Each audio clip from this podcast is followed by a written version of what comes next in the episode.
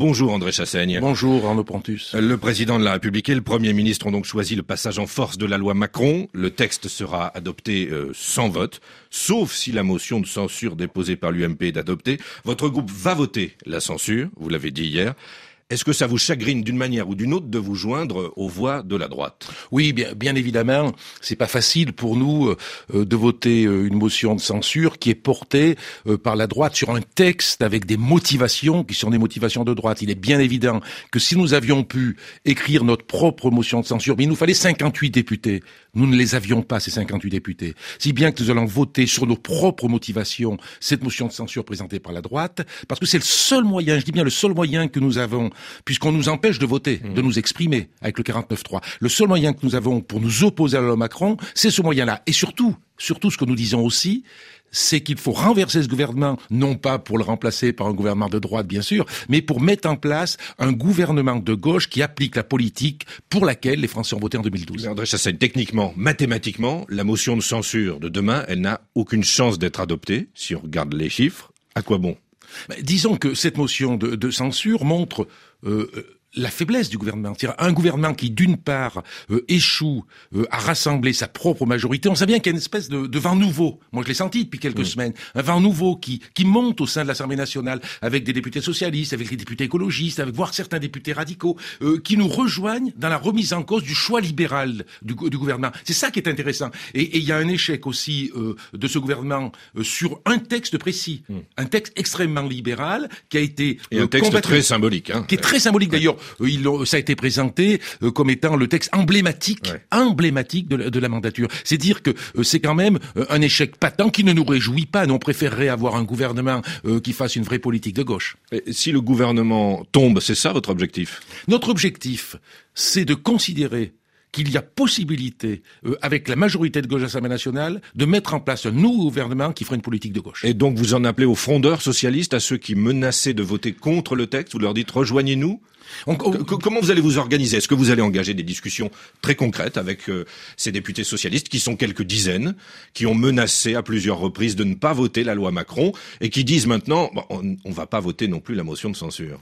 Je crois que ce que vous soulevez, c'est un vrai problème pour nous. C'est-à-dire qu'on on voit bien que se créent des convergences il y a quelque chose de nouveau qui est en train de se construire. Pour autant, nous allons avoir un positionnement différent euh, sur le vote de la motion de censure. Euh, pour ma part, euh, j'en fais pas un, obstacle à ce qu'on puisse se rassembler par la suite. Ce qui est essentiel, c'est qu'il y ait une opposition qui grandisse avec des pour, porter une politique de gauche, et on pourra se retrouver au lendemain de cet événement pour continuer à travailler ensemble, à construire ensemble. Quoi qu'il en soit, est-ce que ce que l'on vit depuis 24 heures, c'est un tournant dans le quinquennat de François Hollande?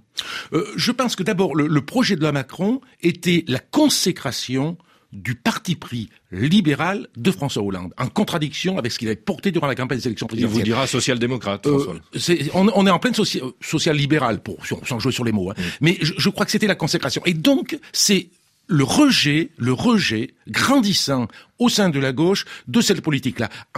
On peut dire qu'il, euh, je sais pas si on peut parler de tournant, mais en tout cas, c'est un constat de faiblesse, c'est un constat d'échec, mais il faut pas que nous, on soit dans une, posture qui soit une posture de démolition, on est dans une posture de construction. On veut construire euh, une autre majorité au sein de l'Assemblée nationale et un gouvernement, avec un gouvernement qui fasse une politique de gauche. Mais avec les limites dont vous parliez à l'instant, des, des frondeurs qui ne sont pas forcément prêts à vous rejoindre jusqu'au bout. Oui, parce que c'est certain que... Euh, mais est-ce que vous allez discuter avec eux Ah oui, on discute. on discute, on, c'est vrai que l'idéal, l'idéal pour nous, eût été que l'on puisse présenter ensemble euh, une motion de censure sur un texte, sur un texte de gauche. C'était, c'était, c'était mission impossible, on peut dire. Ça va très vite, eux ont des difficultés en interne, euh, donc c'est, quelque chose que nous ne pouvions pas euh, mettre en œuvre. Mais vous le reprochez en creux de ne pas aller au bout de la Je ne le reproche pas. Je, moi, je, je, suis pas ici en censeur. Je pense, je comprends que c'est compliqué pour eux. Je comprends que c'est compliqué, mais déjà, ils font valoir que les choix gouvernementaux sont pas les bons. Maintenant, ce qu'il faut, même si on a une position différente sur, sur la motion de censure. Il faut qu'on continue à travailler ensemble parce qu'on travaille de plus en plus ensemble sur des amendements. On l'a senti durant la loi Macron. Il y a eu une vraie convergence. Moi, j'ai senti quelque chose de nouveau qui est en train de se tisser. Voilà, quelque chose de nouveau, pas encore une majorité, pas encore une autre majorité. Mais est-ce que Manuel Valls, lui, il a encore une majorité aujourd'hui? Je pense pas. Euh, Manuel Valls, la majorité qu'il peut avoir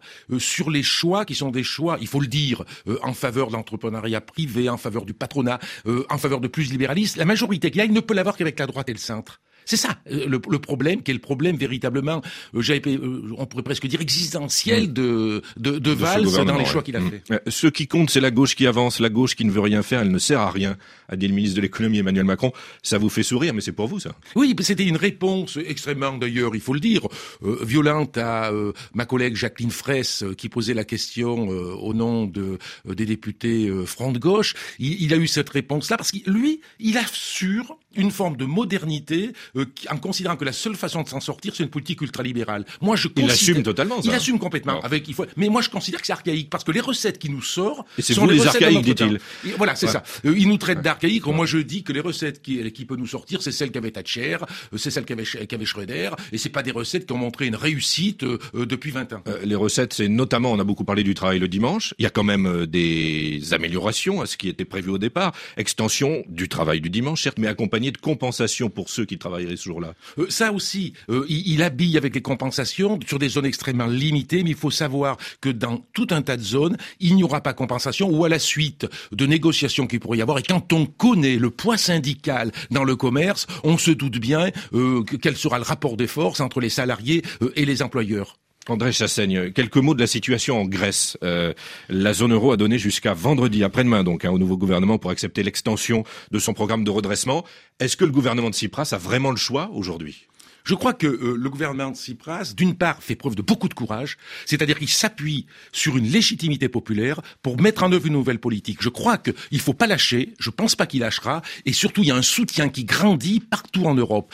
Ce chantage est inacceptable. Ce que demande C'est ce qu'il a dit, hein, il a parlé de chantage psychologique hier. oui, c'est ça, c'est inacceptable, parce qu'il demande d'avoir euh, un répit pour mettre en œuvre une nouvelle politique, pour relancer euh, la machine économique de la Grèce. Or, face à cette demande, qui répond d'ailleurs au vote qui a été le, vote des Grecs, on, essaie de les baïonner, on essaie de les asphyxier euh, pour qu'ils puissent plus avoir de liquidité euh, pour pouvoir fonctionner. C'est extrêmement grave ce qui est en train de se passer. Je pense qu'il faut que l'Europe bouge par rapport à ça. Et la France, que doit-elle faire alors La France doit aller plus loin. Euh, le, le, François Hollande euh, doit véritablement ne pas se limiter à dire euh, on soutiendra la Grèce, mais il faut que concrètement, concrètement, il y ait des, une position très forte de la France. Et malheureusement, ça n'a pas été le cas avant-hier. C'est pas le cas. Et il y a un Français qui est à la Commission européenne, Pierre Moscovici, hein, le commissaire aux affaires économiques, qui dit il n'y a pas d'alternative à la prolongation du programme d'aide. C'est exactement d'ailleurs le même problème avec ce qui se passe avec la loi Macron. Il considère que la seule possibilité, c'est une politique libérale avec l'austérité, avec une forme de rigueur et il se refuse à l'évidence, c'est qu'on peut mettre en œuvre une autre politique en Europe. Merci André Chassaigne d'être venu ce matin sur RFI. Merci.